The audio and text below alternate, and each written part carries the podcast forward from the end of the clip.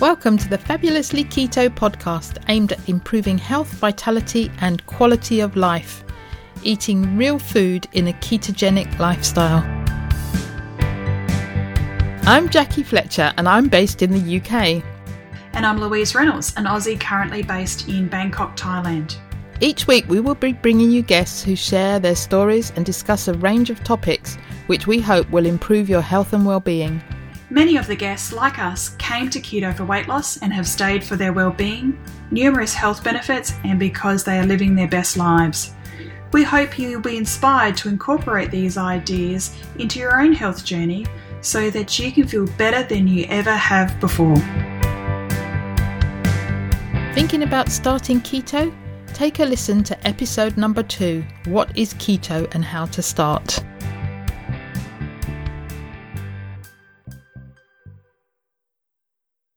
Welcome to the Fabulously Keto podcast. This is episode 60.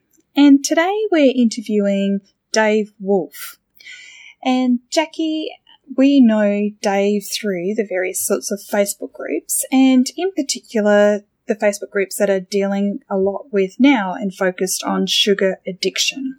Yes. And I um, have seen him on Twitter as well. So he's very connected to Dr. Jen Almond because they've both done Bitten Jonsson's training. And it's really, I suppose this is another movement in the community where we are obviously recognizing how addictive and the problems caused by sugar addiction. Um, and that's sort of wrapped up in a lot of the type 2 diabetes, the obesity, the other complications, and how that's addressed really through um, not eating sugar anymore. Mm.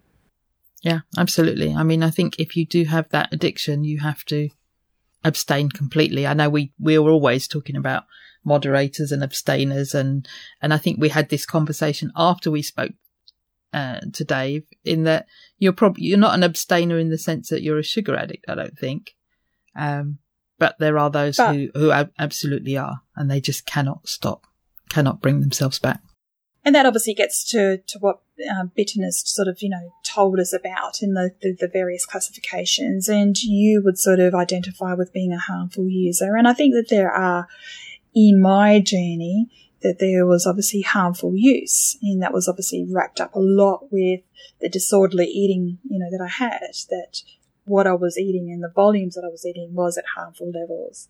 That's the true sort of addictive sort of behaviours, um, there may have been elements of too harmful to harmful use, which has been certainly addressed by therapeutically restricting it and mostly abstaining from it. Mm, yeah. And I recently had my birthday and I just went completely mad. It was almost as if I was an addict because I just, but it's because, oh, I've got this one day to do it. Whereas previously I would have just had a couple of things off plan. Um, but I did go a bit mad. But so it was, it was interesting to see how I was reacting to not being on plan. I think it's, and we have this discussion with Dave and listeners will, will hear this about the, the sorts of connections I was trying to sort of make now when I reflect on using sweeteners as well. So, you know, whether there is still a connection with not only the behavior, I think that that's really what you were talking about, having had a long periods of abstinence and then really, you know, that sort of binging, but whether there's connections for me using in my keto baking about still the, the sweet pathways and if there were you know, habitual things that I've still got problems with, problematic behaviors of going back to the cookie, the cookie jar. Um, but because it's okay, it's a keto cookie, I can have that. But the behavior of going back to and having another one and another one, which was very problematic in the way that I used to tuck into the Tim Tams. Um, yep. So peng- penguins for UK listeners. Yeah, so, I, um, yeah.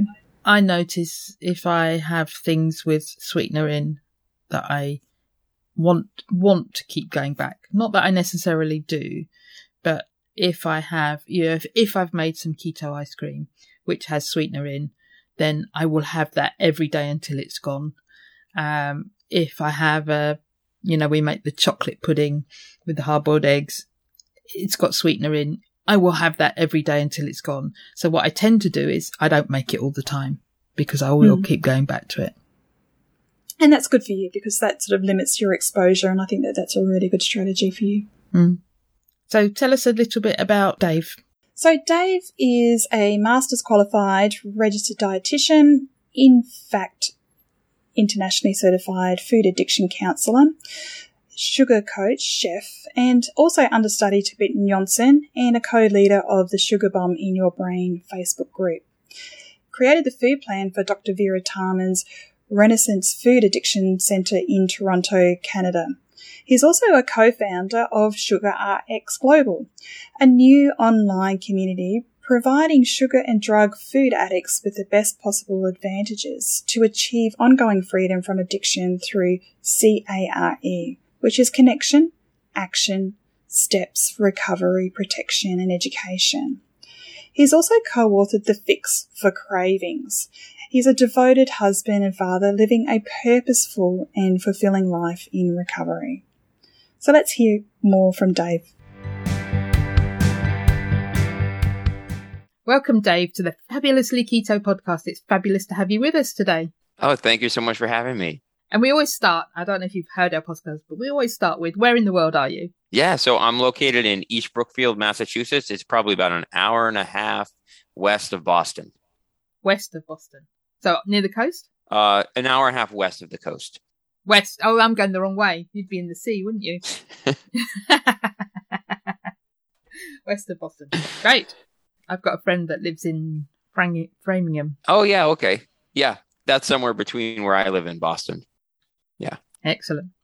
And we had Dr. Kevin. Dr. Kevin. Yeah. Fall, he lives in Fall River. Fall River, south, Dr. Kevin. Yeah. South, we had him on our group a couple maybe last month. He lives in Fall River. That's about an hour and 20 minutes from here, a little more south, but yeah. he's near the water. Yeah. Excellent. He's great. Yeah, we loved him. So, can you start? Can we go to your journey to start off with, and then we'll go more sure, into sure. addiction stuff? Yeah. So just take go back as far as you want, and then how you came to where you are today. Yeah, sure. So, um, I come from a family that loves to feed people, so that's just that's just something we do. Um, I remember, I remember as a kid, I would come home from school and I would have a parka and a backpack and I'd still have my gloves on. You know, I'd run downstairs, I'd grab like five packs of fruit snacks, I'd eat them, and then I'd like hide the wrappers. And I had no idea why I did that. So, um, so that was going on. You know, I remember as a kid, I always ate brown food. You know, like lots and lots of carbs, apple juice, um, things like that. And I would have comments like uh, from people from like I would go to my friend's house and they'd be like, "Wow, everything you eat is like a cracker or bread," and you know, I just kind of didn't really think much of it. I think my mom did really well with the information that she had at the time. You know, when she prepared meals for us, there was a protein, there was a vegetable, you know, there was a starch. Um, usually there was a salad on the side. So I think I think she presented us with the things that she thought was right. Um, another aspect of my childhood is my mom has been in uh, food addiction recovery um, since I was very young, two or three. So um, that's just been part of my life, her recovery, and and so that I think influenced me in a lot of ways. Um, the way that I perceived life, um, and that ultimately it led me to the way that I thought I should eat, um, which brought me um, to the point of well, so I wanted to eventually combine um, my love for food and cooking and my love for helping others. So I ended up in the field of nutrition. So I completed a associate's in culinary arts, and then I completed a my bachelor's in culinary nutrition, um, and that prepared me if I so decided to become a registered dietitian, which at the very, very last minute, I had like two days to get in my get all my forms and I did. Um, and I completed my master's in clinical nutrition and completed my registered dietitian um, internship.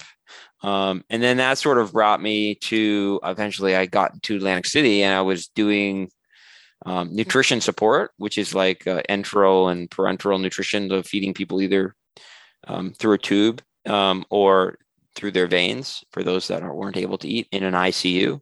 Um, and um, I thought I, I, I thought I was going to get a lot of a lot out of doing that work, but I realized that I really wasn't interacting with people. I was just crunching numbers and and kind of working behind the scenes, and I just wasn't getting what I wanted out of my work. And mm. I um, was far from home, so I moved. I ended up moving back home, and I ended up working in bariatrics. Um, so I uh, was a dietitian responsible for getting people prepared for bariatric surgery, which is a whole nother. Um, it's kind of a whole nother world. Um, but I realized that I was treating food addicts without being able to treat food addicts. So most of the patients that are coming into bariatric surgery likely would meet criteria for food addiction, um, but I wasn't able um, to do the things that I really thought would help them. Um, somewhere during that time, I attended a conf, uh, a training called INFACT, which is the International Food Addiction Counselor Training Program. It's run out of Iceland. Um, and uh, during the intake for that program, I, I had to do an assessment on myself and essentially go through it with the woman who's running the program. Mm-hmm. Um, and she said to me, Dave, um, you're an early stage food addict. And um, I, you know, based on the based on the information that we have in front of us, you know, you're an early stage food addict. And at that point, like if you look at my mom's family, it's clear that it's present. I mean, my mom is a food addict. My sister was a food addict. So it's like you shake my family tree, a bunch of addicts come out. So it wasn't like a big surprise to me necessarily, but it was the first time I really confronted the facts about the fact that um I was addicted. And so I started to Go ahead. What was your weight? What was your weight at that time? Was it? Yeah, I've it? always been pretty lean. Okay. Um, I was probably about ten pounds heavier than I am now. Um, I actually don't know what I weigh. Okay, but I was probably about around look, 150 pounds. You look very yeah. Lean. Yeah. So weight was definitely one of the symptoms I didn't face. Um, and I think, you know, my mom thought the babysitter was stealing food. She had no idea that it was her own kid. So because I had always been lean. Yeah. Um, the other kind of compounding factor as a kid was I was on amphetamines for ADHD. So I started that in around the first grade. Uh, and I was taking them up until about three years ago. Wow. So I think my appetite was super suppressed. So what ended up happening was I would barely eat breakfast. I would barely eat lunch. I mean, I probably would have a snack like, you know, fruit or carbs, but um, I didn't really consume anything until dinner time. And in which I would have like two adult helpings. So to make up for the fact that I hadn't eaten all day. Mm. So it's kind of a lot of, I think there's a lot of artifacts. There's a lot of like noise into me figuring out that I was um, a food addict because of the medication, the ADHD, and um, being so small. Yeah. So if your mum was in a recovery program from when you were really young, how come she didn't teach you differently? I think she she did. She taught us the information that she had, but I think the information is so much different than it is now. Um, think about like the nutritional dynamic. Well, it's uh, it's kind of still present, to be honest with you. But think about the um, you know the information from yeah. USDA and the food pyramid and my plate and all that stuff is is really bad advice. Yeah. Um, so she was she wasn't getting the right advice. Right. Correct. Yeah. Okay. Got it. Yeah. I think gradually she learned more about her addiction. Like when she figured out that grains had to go, um, then the food dynamic in the house started to change. But by that point, I'm I'm 19. I'm not living at home. Mm, got it. I actually was overseas, and I saw my mom six months in. Um, I was living in Israel at the time, and and she came to visit me. The whole family did to celebrate Passover, and and she was like a different person because she had been in the food for something in and on, on and off like the last 15 years um, struggling trying to figure it out until she finally figured out that the grains had to go. And that was when she kind of that was when her life started to transform and that was i think 16 years ago. So yeah so when you had um, the assessment from the from the counselling training sure. assessment um, so early stage food addict, what did that look like? You know, what were the behaviors or the characteristics you know, of a profile of an early stage food addict? Yeah. So for me, I'm trying to think back, you know, it was probably cravings.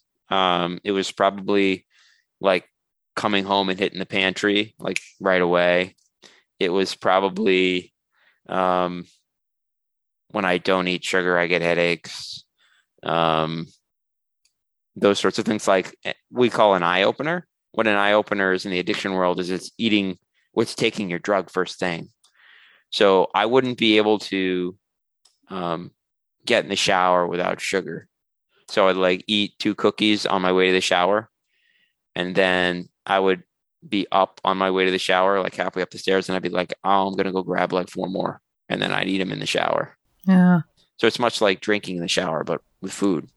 Yeah. So what what age were you at that point when you when you Oh, that was Found probably um trying to think. Like early mid twenties. Hmm. About ten years ago. Yeah. How did your mum? How did your mum sort of work out that the grains had to go? She saw someone that she had known earlier in her recovery journey and that was like doing really well. Um and and she's like, "Oh my god, you look amazing. What are you doing?" She's like, "Oh yeah, I'm doing this thing and I gave up all grains." Um and so I think I think that was it. I think just seeing someone who had done it. Yeah so carry on with your story. Lead yeah us to where okay so um yeah so basically during the time when i was in the bariatric clinic helping you know helping food addicts without helping food addicts i met this guy named bill darty and um, bill darty is a licensed uh, drug and alcohol counselor and so what we decided was that um, he was working in the same building as me he's like well wouldn't wouldn't like an iop an iop is an intensive outpatient program um, which is formally used for drugs and alcohol treatment. Wouldn't that be helpful for someone who's getting ready for surgery? So we started using some of the tools that they use in IOP, and we started running kind of intensive relapse prevention groups for the people that were getting ready for surgery, for people who identified with compulsion or cravings. Um, and we had really good results. The people were really well supported. Um, you can kind of look at bariatric surgery like it's a detox. I mean, they basically they're going to take you off of food for a period of time and give you a very limited amount of foods for period of weeks. Granted, there's some things in there that probably aren't so helpful, like lots of sweeteners and protein shakes. But um, so, you know, I think people go through a period of like kind of like this hiatus, like where they feel like they're on a cloud, they're doing really well, they don't have cravings, they're feeling really good, and then food is reintroduced. Um, depending on the person and what they choose to eat. I always guided people because of my mom's experience. It's like I wouldn't recommend you start eating grains because I just don't know what's going to happen if you do. Um, they also physically tend to swell, so um, and their stomach is much smaller now, so it can't necessarily um, doesn't necessarily cooperate with it. Um, but the people that chose to do that, I think, had better results than the people that didn't. The people that Mm. went back to eating things like oatmeal and sweet potatoes and things like that. Um, so then um, the position was actually removed. Um, I ended up going through a period of unemployment for a time, and then I ended up working in a nursing home um, that was actually run by the Catholic Church. And uh, there I was pushing sugar. I mean, that's what dietitians do in nursing homes. So it was a really a big conflict for me to be believing what I believe and at the same time like handing out Ensure, you know. So um and that sort of found its way to an end. Um I was cut down to part-time and now and then more recently the position was removed. And so now what I do is I work um, full time helping food addicts. We run an online community called Sugar RX Global. Um, we run intensive programs, you know, helping addicts. We teach them about recovery. Um, you know, we have a lot of tools that we use. One of them, um, Louise had mentioned before the call, the guilt debate and romance. And actually, that idea came from Bill Doherty, the the guy I mentioned in terms of the helping me run relapse prevention groups in the bariatric setting. And so it all it all came together. And um, the three of us, um, you know, we believe in our mission. We believe in what we're doing now, and we're we're privileged to be able to do it. So So so tell the listeners who the three of you are. Yes. so myself, um, my mom, Judy Wolf, and uh, and our friend Anna Freeling. Um, Anna Freeling is trained as a primal health coach, um, also self identifies as a food and sugar addict. And uh, she's also in long term recovery from substance. And, uh, and, um, and my mom is a, is also a food addiction counselor, just like myself. Yeah, excellent. Can you tell us more about this guilt debate and romance triangle? Yeah. So basically, what we found out was um, a lot of people have a hard time identifying what their trigger foods are. So I think that it's they get confused or overwhelmed, or sometimes I think the disease of addiction like plays with our mind, and it and it has a it has sort of like a play a tape it plays us through, and it ends up kind of baffling us. Um, we say cunning, baffling, and powerful, right? We just can't wrap our head around it. So what the triangle is is basically um, if you have a food that you debate whether you should or shouldn't consume, then it's a trigger food, right? It will cause cravings. If you have a food that when you eat it, you feel guilty afterwards, guilt, debate, remorse, regret, then it's a trigger food. Or if you have romance, or this one's a little trickier, but it's kind of more like anticipation, longing, kind of think about a secret rendezvous, um, a food that's more than just a food to you. It's an experience. Something like um, I things that I can think of are things like my grandma used to make. exactly, yeah. Those like sorts of um, things. nostalgic things. Yeah. Right. It's really interesting. The word nostalgia, I think it's in Latin or Greek, it breaks down to the pain of returning home. So I think that's really like a that's powerful. And so the triangle, so if any of those points, there may be foods that trigger guilt, debate, and romance, or just romance, or guilt and debate, or any sort of combination of the three. But any food that hits any aspect of that triangle is a food that likely um, is not for you. Um, it will trigger the addicted brain, the limbic system to fire. You'll get a dopamine surge and you'll be on a cycle of eating for cravings, eating for cravings, eating for cravings, eating for cravings. Mm. Yeah, I can sort of identify with that, except that I'm very strong with myself and I just um, will stop stop it continuing.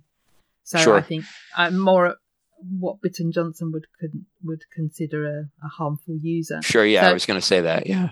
What what I'm thinking of right now is um, as we're recording, which is early October, I am coming up to my birthday, and I know I'm going to have a homemade chocolate cake. Shop bought co- chocolate cake, I could leave it, not have any. But if my mum and my son are going to make me a chocolate cake, then I'm going to have some. But I also know that when it's gone, it's gone, and that's it. I'll be back on plan. Right. Yeah. So you're able to do that. Yeah. To me, that's amazing because I can't do that. Yeah, the other thing that I do that people find sorry, Louise. The other thing that I do that people find amazing. Look, I'm going to show you. These are these are all keto friendly stuff, but these have been on my desk for weeks and weeks and weeks. Sure. Sure. Um, but when I was it when I was eating normal chocolate, people would always be surprised that I would have a strip of chocolate off the chocolate bar, and then le- the chocolate bar could be sitting by my side Sure. for weeks and it would still be there. And I used to often throw chocolate away because, you know, if I've had a bit, I'm fine. Which Yeah, is, see, an it addict even- wouldn't be able to do. It bewilders me that someone would like let a wine get warm, you know, or a food, you know, um, you know, it's funny. Yeah.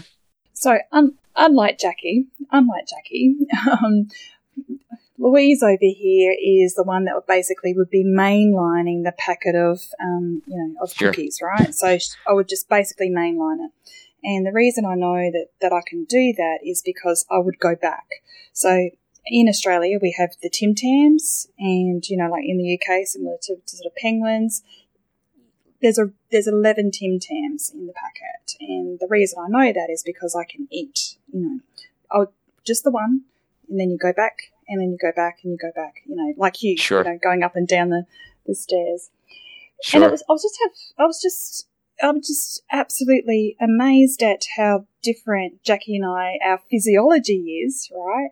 You know, her brain doesn't have obviously those, those pathways or those triggers or, you know, I, I just am absolutely amazed at Jackie's ability to moderate. And whereas I can't do that.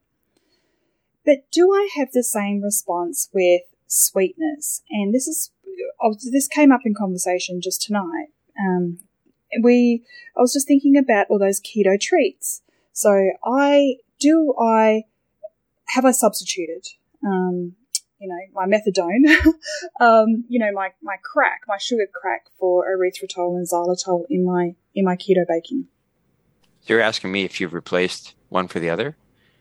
What do you think? Which is interesting because there's certain things that um, I certainly don't have the guilt, remorse, and the debate when I'm eating it, but I think habitually I can't stop at say if I make a, a, a keto cookie, you know, I will habitually I will go back to that.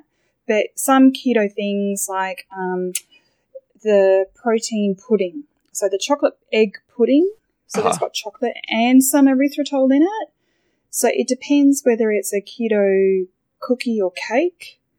Um, but the keto type, um, yeah, particularly the pudding, uh, yogurt, like the, the dairy sorts of stuff, like especially with yogurt, I can go back to, to that.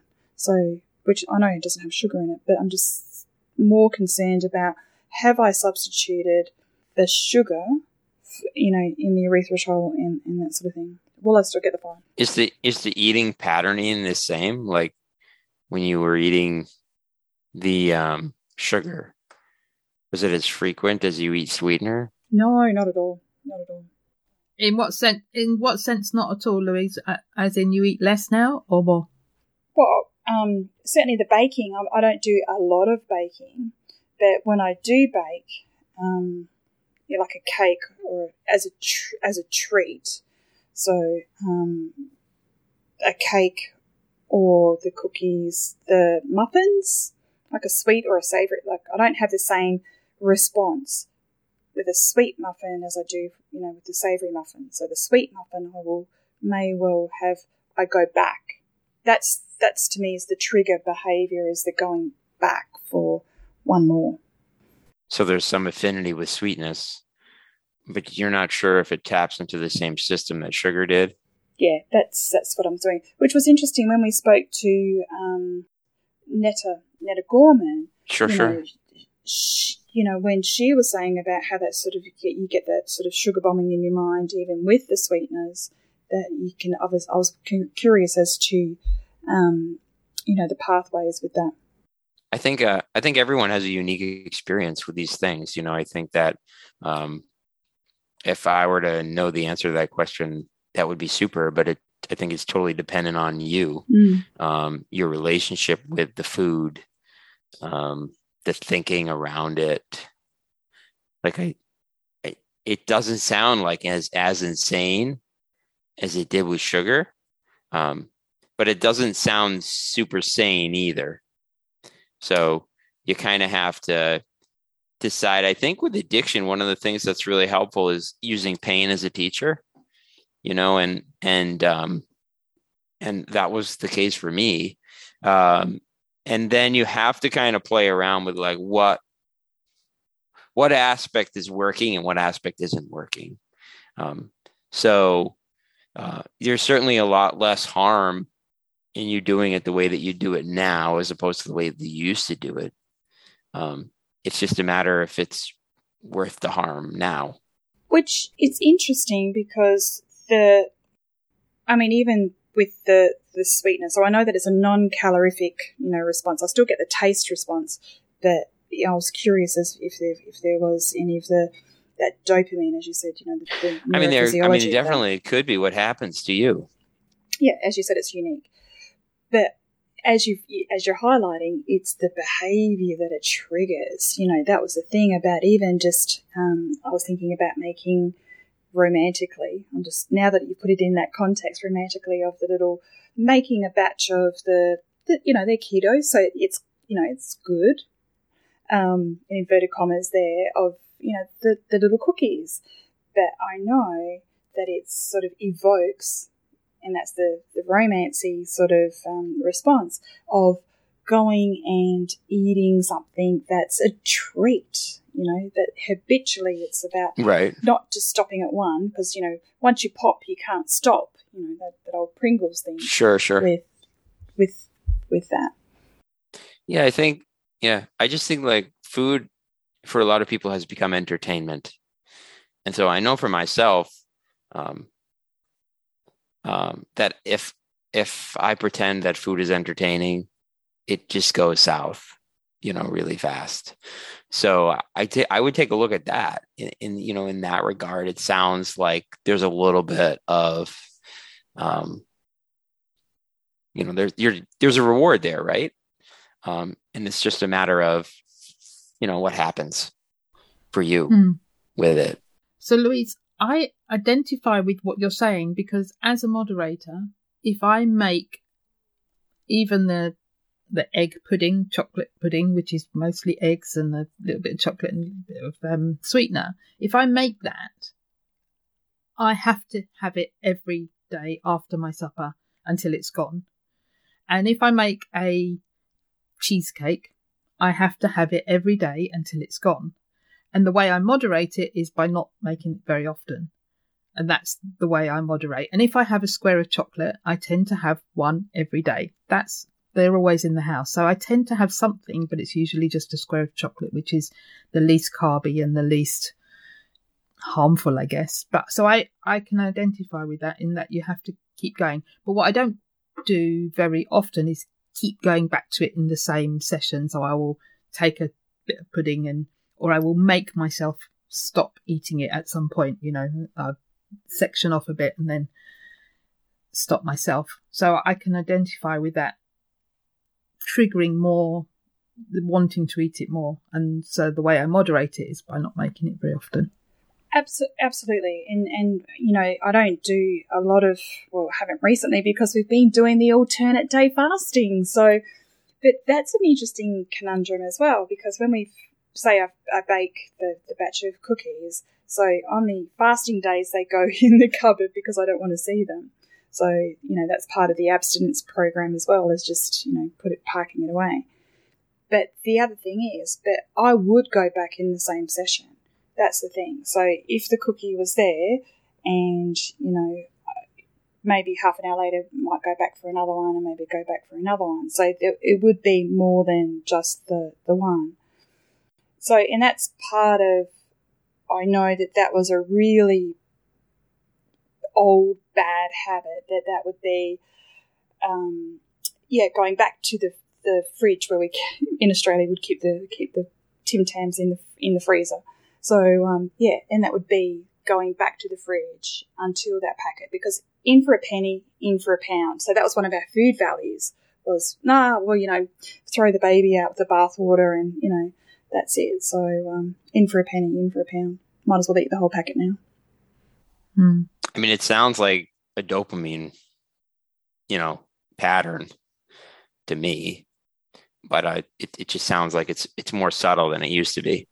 Yeah, and I think you know when we've had well, you know, have you don't get to be morbidly obese without having some dysfunctional relationship with food, and you know the the recovery, you know, process is obviously you spend a lot of time introspective and you know reflecting, and that's obviously unpacking a lot of you know what are those behaviours, you know the the, the things, the triggers, and that sort of thing. So, yeah, I can see that that's an imprint, you know, from those food values about not wasting food, particularly. And when my son similarly had ADHD, I would eat his food because obviously at for him dinner he wasn't hungry at dinner, so I would eat all of what was left on his plate. Um, you know, his hunger came on weekends when we didn't medicate him on on weekends. So he would have three times as much food on the weekends. But certainly during the week, I'd be eating a lot of his food as well. So, Dave, what you said you were taking this ADHD medication up until three years ago. What happened three years ago that Yeah, I made was, you, made um, you come off it? I had actually lost a prescription, like I lost a paper. Um, and I went, I, I notified the doctor that I had lost it. Um, and um, they said there was nothing they could do. So then I went back the next month to pick up the prescription, and they forced me to urine test. Um, and I did, and my urine was clean, but it cost me about five hundred fifty dollars for that test. So it was just my the impetus, like I'm not I'm not going through this again. So I I worked to get off of the meds. So um, I felt disrespected, I guess. So that was my um, my main my main motivation um, to not feel that way again. So it was kind of kind of funny. And you know, when you have a chemical like that in your brain, your brain functions differently. So I just knew that. Well, at least I thought that I would have more brain healing uh, if I was able to give that up. And, and and so, what did you notice when as you were coming off of it? Oh man, the I mean, differences. The I noticed. Well, first of all, I was dependent. Um, was chemically dependent on it. I wouldn't say I was addicted to it, um, but I was definitely dependent. I definitely went through withdrawals. Um, honestly, for about nine or ten months. Um, and and so now, would you? I mean, you had this uh, diagnosis of HD, ADHD when you were young. Would you stay, say you still have it, or has oh, 100%. changed? Yeah, absolutely. Um, definitely. Yeah. I just wondered if if the way I think though, eating, I think it's labeled. It changed. I think it's interesting because when you look at how these things are diagnosed, a lot of it is just like you have a different kind of brain, you know, just like an addict has a special brain. You know, we say it's chronic, progressive, and fatal, but really you have a special brain. I mean, I feel like we're the doers and the movers. We were probably the people that were like, let's go get an antelope. I mean, it's time to go. You know, we were we're hardwired for survival. So um, I think we're really adapt adapted. Um, so, but I also think um, so I can look at my ADHD as maybe not a disease, but maybe it's a kind of brain. You know, maybe I'm the kind of guy that's designed to be a carpenter or a plumber. You know, I'm the kind of guy that's designed to build blueprints, not, you know, sit at a desk in front of a computer. Hmm. So I think it's a lot easier for me to focus when I find things interesting. Um, and it's a lot easier for things to stay interesting if they're constantly changing. Um, so, but that's kind of like, that's kind of lines up with addiction too. You know, it's like more different, better. So um, it's hard to say. Is it an illness or a special kind of brain? Mm-hmm. I just kind of don't want to think that I'm diseased. So um, I look I, at it differently. I like that special brain because my son is one of my sons is a bit dyslexic, and I just say to him that it's it's you know it's that motor skill of writing which he can write, he will transpose a lot of letters. But a lot of it is his brain is working so much faster than his hand can move. Sure, sure. And um, uh, you know, he can read, so he's not terribly dyslexic, but he did struggle at school. So he knows that he has to do a job which is using his hands, which is keeping him engaged. He's always different. So that's what he knows he's got to do mm, sure. to work with it. And and I just think it is a brain difference. And I, I like the fact that you're saying that it was um, probably pre- prehistorically that you were the one would be doing the hunting and go getting um, I suffer with or have suffered with migraines, and and I think sometimes that is about um, being, you know, sometimes you're awake at night and things like that. You don't sleep all through the night, and I think you know maybe I was one of these people that was on alert at night in the cave or wherever we were were being just being aware of any slight difference.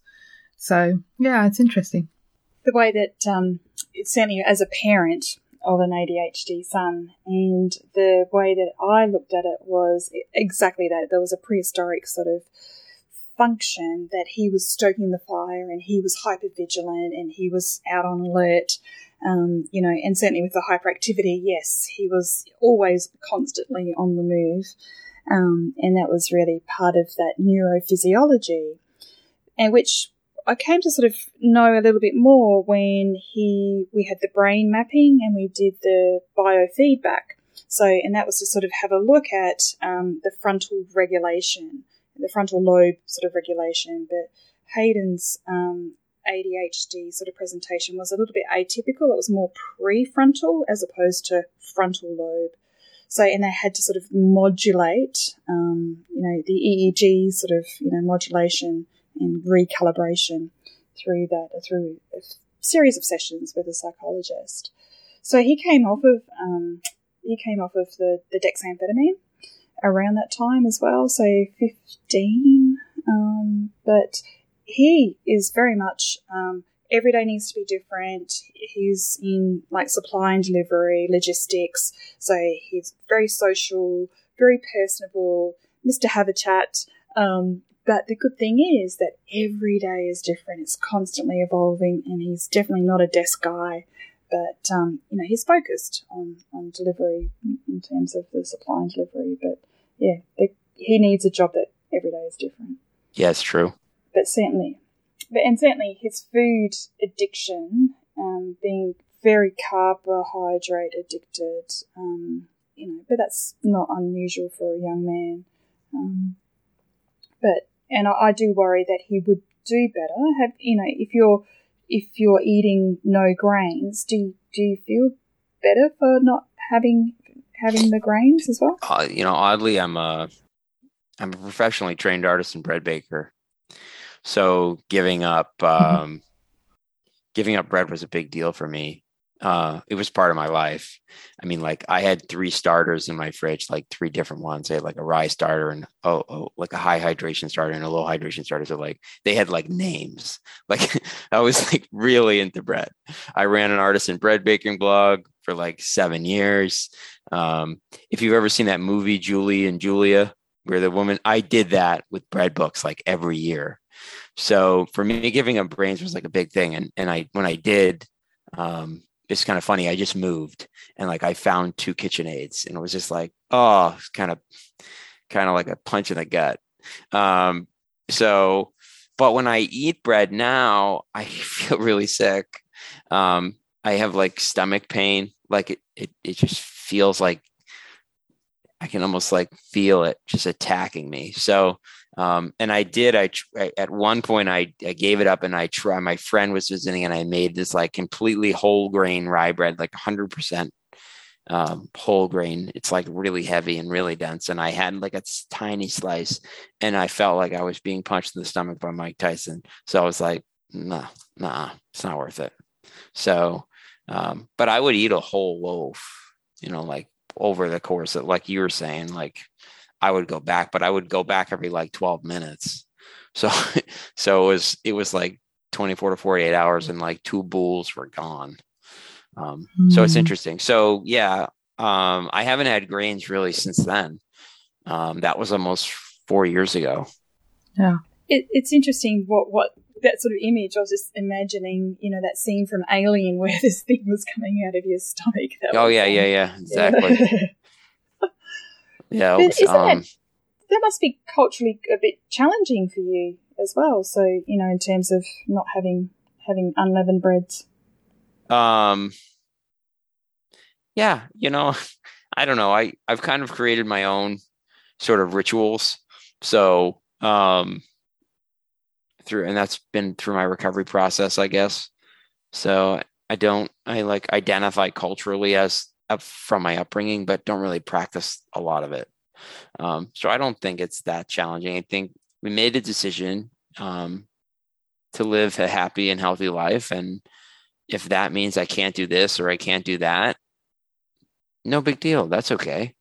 Hmm. Um, so I just I don't want to partake in things that harm me. I think that one of the one of the my mantras is I'm not going to put anything in my body that'll harm me physical, physically, mentally, or spiritually. So um, and that and it, that would fit in right? So that's like if i were to eat bread um, not only would i have pain but i would have cravings for more pain. Like it's it's insanity. So um, i think that um, i'm okay with it. Yeah.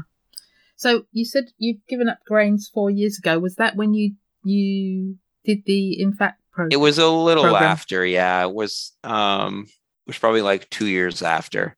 Um, I gave up sugar, alcohol, and grains pretty much on the same day. So what what triggered that? What what what changed in you to make you say I'm going to do this? I lost I lost my job from the bariatric clinic, and I was just kind of reevaluating my life. Um, and uh, I just wanted to change who I was, and I think that was part of that process was getting rid of the things that were harming me. Um, I mean, I really needed like an emotional and a spiritual overhauling. But so part of that process was um, abstaining from some of the things that were causing me suffering. Mm. So when you're when people come to you now, how do they how do they present them? How do they present? And is everybody that comes to you an addict, or some of them are? Can well, can you explain the difference between um, addict and so and harmful user? And there's a couple of others, aren't there? Sure. Well? So, um, like if someone goes in to have like hip surgery and they're given opiates in the hospital, um, a harmful user will use the opiates and then they'll withdraw from the opiates. And then they'll say, um, God, that was awful. I don't ever want an opiate again. yeah. Um, an addict doesn't do that. An addict can't stop using opiates. Um, even though they want to stop they can't stop. So i think i think that's the difference. I think that the way that we frame and the way that we message at sugar global um, there is no reason for a harmful user to stick around. Um, you know we talk about you know the treatment treating the brain and and abstinence and and i think it would be so uncomfortable for a moderator to be there they wouldn't want to be there so I think that's one of the things we do is we message at the people that we want to see. Um, like I had a phone call the other day with someone that was reaching out to me. She heard about me on Diet Doctor. Um, I think she was probably watching Bitten Jonsson's videos, and you know she mentions me, and um, and I had a conversation with her, and I said, I don't, I'm not your cup of tea. Like based on what you're trying to do, I'm not the guy. Like, um, so I think that happens, but it happens very rarely. Um, most of the people that find me through are through word of mouth, um, and they're coming through someone that has worked with me or knows me, and a lot of it actually comes through the twelve step fellowships for food, um, whether that's Overeaters Anonymous or any of those programs. Um, so, but I think a lot of the people that we're reaching now are coming to us based on um, you know they hear about crushing their cravings and they resonate with cravings. And most people that resonate with cravings um, it, and that want to crush them um, are probably addicted on some level. Mm-hmm. so i think that that helps. And then we run educational events. So we run like five day challenges and we're going to try to do like a one day challenge um uh and so if you don't if you come to day one and we're basically presenting you with addiction as a brain disease, um, you know, um, and you come to day two, I'm assuming you resonated with day one. Um, and so I think it weeds out the folks that um, usually when you do an event like that, you know, you'd get like 100 people on the first day and there's like a 30, there's like a 30 person drop um, by day two. Um, but the people that the people that are getting the information that that helps them, you know, they stick around. So, mm. so I think it's kind of self-selective in that way. Yeah. So, tell us about your program.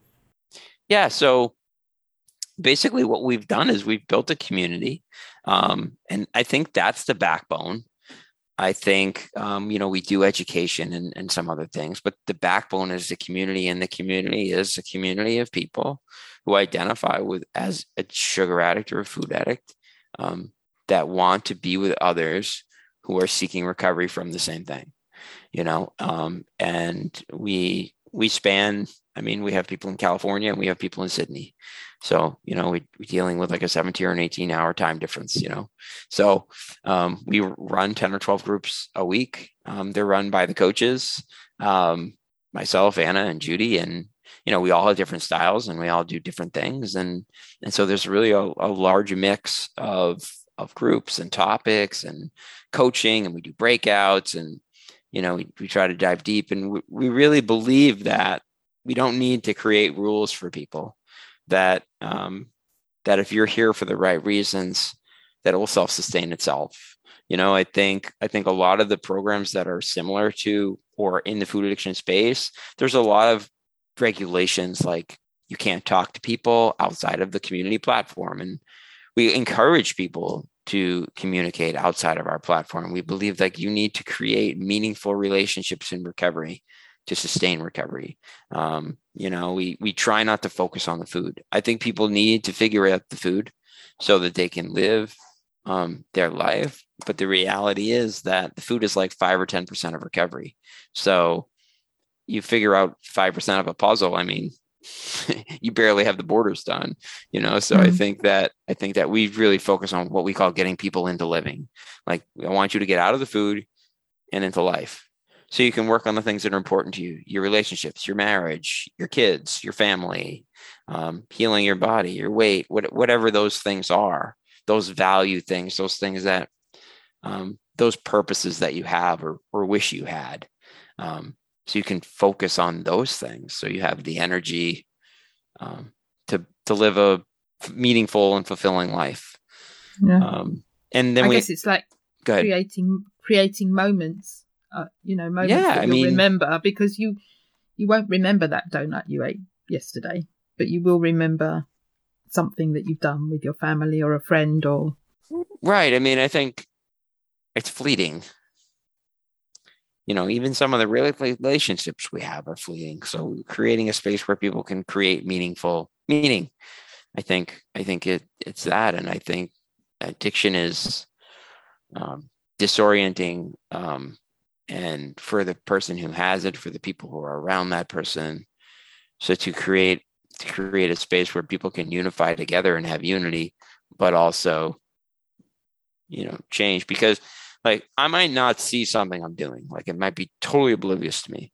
But like if I see like Sally do it and talk about it, and like I can nod my head like, oh, I see myself in what she was saying. Like that's the power of a group identification. Um, we've found that one-on-one work in terms of addiction is exhausting. It's exhausting for the participant. It's exhausting for the coach. Um, group work is incredibly powerful, uh, and I think it it's the most powerful thing uh, when you get a bunch of people together with a common goal and you know everyone's different everyone's in a different place we're all we're all spokes on the wheel so to speak but we have this one thing in common right that we're suffering and we don't want to suffer anymore um, mm. and we all help each other i love that the other thing we do is we have this um, we have a nine week program it's called the oh, what is it? Recovery Accelerator 2.0 program, and it's an it's an intensive nine week program. And again, it's not about the food; it's about everything else. It's about vulnerability. It's about creating meaningful relationships. It's about, but it's about it's put in an order in, in such a way where it's about it's about learning to love the skin you're in. You know, um, I think we have a really unique kind of unique approach to body image, which I think is a big issue for a lot of people. Um, and I think I think a lot of the education on body image is really cold and boring and kind of sad. And um, I mean, my body has been there every step of the way for me. So I like, I love my body for that. It's been through, I've put my body through a lot of hell. Um, and it's still there for me. It, my heart yeah. still beats, my lungs still pump, you know. Um, it's, it's been with me more than anything else. So um, I think creating a kind of a different way to perceive it, to learn to love it. And that can take time, you know. Um, so I, I, think it's a new vantage point on recovery, and I think it's you know it has has enough science, it has the emotional stuff, it, it has it all. I mean, it's teaching people to to change and and to grow, and it's a constant process. So, yeah, it's a journey. Absolutely, hundred percent. Yeah, I still haven't arrived. No. And and maybe you we will never we'll never arrive. I'm okay with that. I was talking we're to the, my we're on the path. We are. I was talking to my son today, and who's still in Australia, and you know he was, you know, he's been debating about career and, and job changes, and it, that's exactly what I'm sort of saying. I don't know what I'm doing. I'm still making stuff up. And right, he goes, "Oh, what, mom? You know, you, that was really disorientating for him because, you know, this sort of, you know, when you have your go to figures that, you know, appear confident or assured or know what they're doing. And it's like, no, I'm still making things up, but I'll talk to you about my decision making. You know, I, this is how I evaluate, you know, and how I come to make a decision. And even then, you know, I'm still debating it and, you know, at the last minute. Sure. So, and that's really something that I just wanted to circle back to that addiction is disorientating. But, you know, addiction is disorientating. It's disruptive. And as you were saying, it robs, Jackie was saying, you know, it robs these moments. And really what we're trying to do is, you know, create some, you know, a, a space, you know, a calm, you know, to get that orientation, to be able to get the, the less chaos in, in that, you know, whether it's the neurophysiology, but, you know, the behaviors and the safety um, back, you know, that restorative, as you said, you know, recovery is restorative and a journey. It is. And that takes time, right? I mean, it really, it really does. You're talking about like totally like rebuilding your brain. I mean, like you talked about those pathways. We have like this rut in the road. And if I enter into that rut in the road, I'm going to end up in the same place every time. Like it's like a, it's like a warp tunnel. Just, mm. it's like a vacuum. It just sucks me up spits me out. Um, so we have to create these new paths. Um, and I think that's easier with people around me who are who can resonate. I think it's easier with a little help from my friends. You know, it's easier with the tools like we have tools that we didn't know about when we started. Man, if I had access to this when I started, I'd be way ahead. Um, it would have really alleviated a lot of my suffering and a lot of my pain um, much faster than trying to figure it out on my own, which mm. was daunting. But I guess you're the person you are, and in the way you're helping others is because of that journey that you oh absolutely you through. Yeah, yeah. I mean, ultimately, addiction's a gift. It's just uh, you just have to get to the point where um, you see it that way. Ultimately, addiction is a gift. Yeah, I'm. I'm okay. I'll have to have to sort of process that one because I, I, you know, going back to your to your mom, you know, the fact that she spent, I was going to say many many years, obviously in this recovery cycle until she met that friend, you know, that do you see that that was obviously that's the the seminal moment, you know, that's the that's the light bulb moment was obviously if she hadn't asked that question, then her sliding doors moment might have been very different. Yeah, well, I think it's if I look at my recovery and the meaning that my life has, all of the aspects of my life that have meaning now are derived from the fact that I that I'm an addict. Like the relationships I have with people, the conversations I get to have with those people, the things that make me laugh, the things that make me cry. Most of those things are happening in the recovery space. Or I'm perceiving beauty because of my because of the lens that I look at life through is through recovery. So like, you know, the leaves are changing like outside. Like I mean, there's beauty in death. Like I can look at life that way. And and um I wouldn't have that perspective if I wasn't at least spiritually on death's door. So I think for me it's a gift. Um, did it take me a long time to get to that point? yeah, it did. it was a lot of hard work and a lot of suffering, but I think it was worth it. That's a gift. Jackie's got a gift. the gift of life. That's right. So, what we'd like to do is be able to get people in contact with you. What would be the best way that people can get in contact with you? Yeah, so you can reach us at sugarxglobal.com, or I'm also on Twitter at uh, David Wolf SRX, um, and um, that would be a great place to do that. Great, and we'll put that in the show notes. So sugar X is that sugar with an X or sugar EX? No E. No E. Correct. Just an X. Yeah. Excellent. Great. So before we finish, could you leave us with three top tips?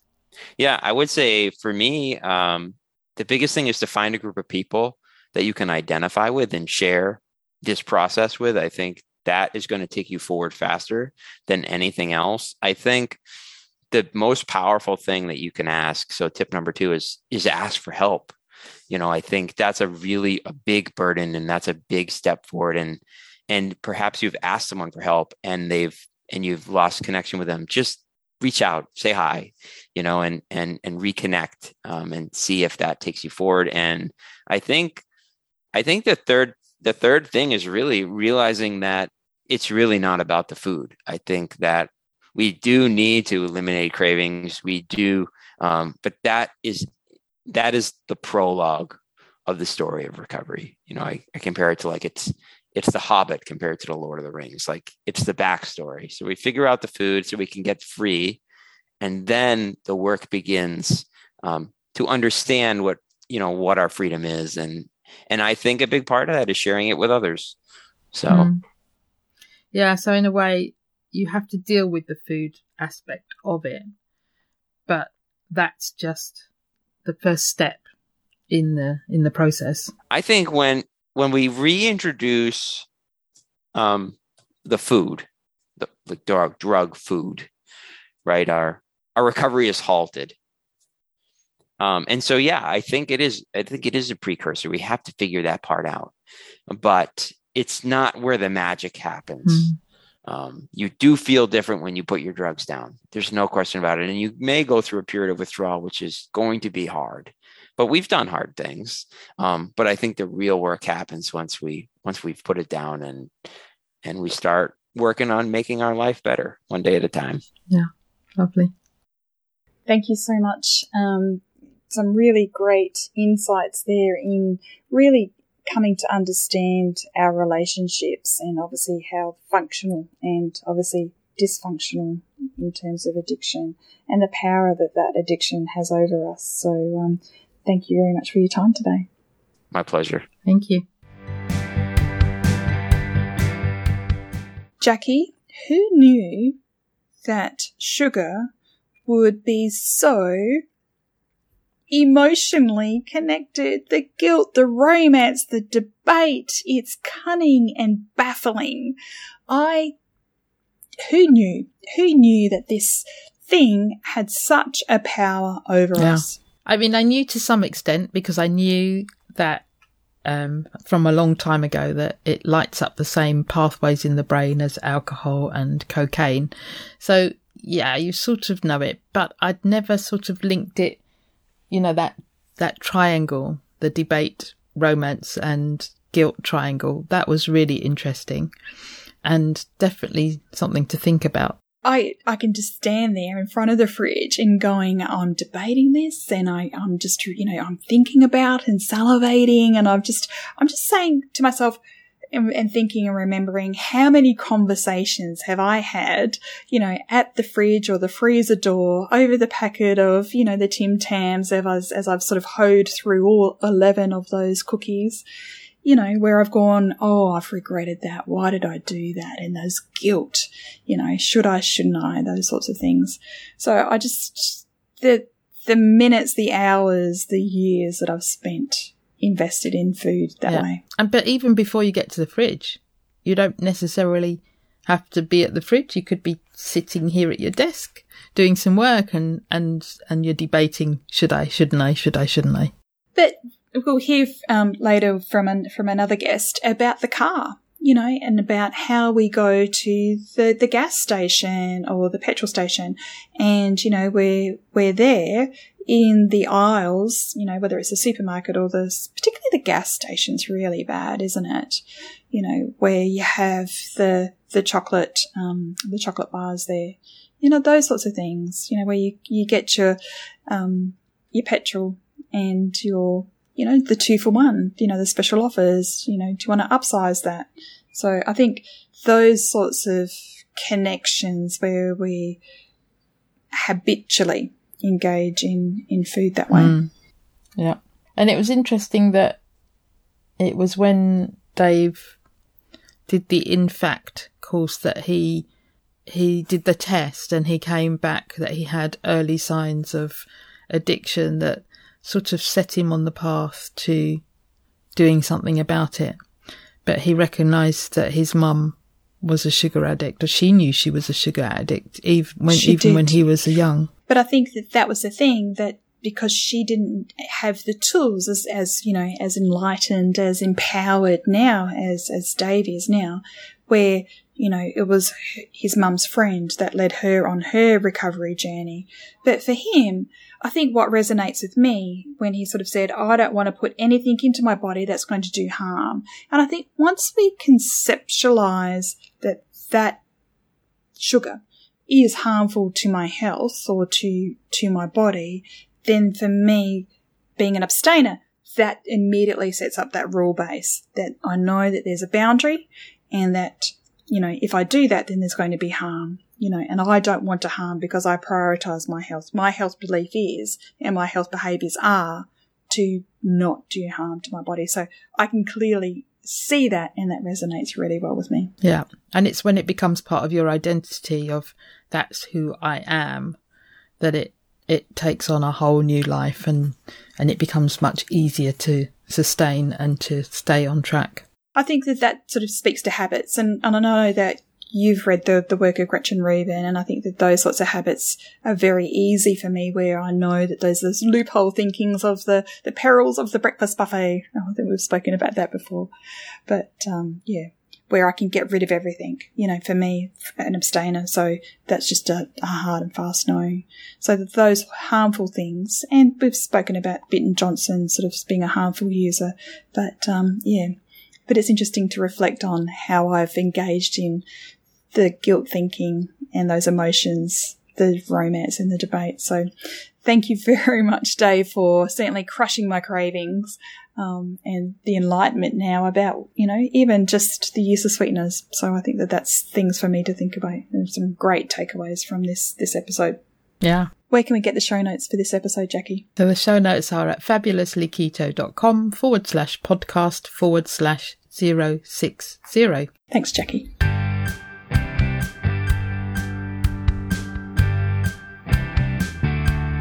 It would be great if you could support us through Patreon. Go to patreon.com forward slash fabulously keto and you can choose the monthly amount you wish. Can you recommend a guest we can interview? If you can, click on the link in the show notes to send us your recommendation.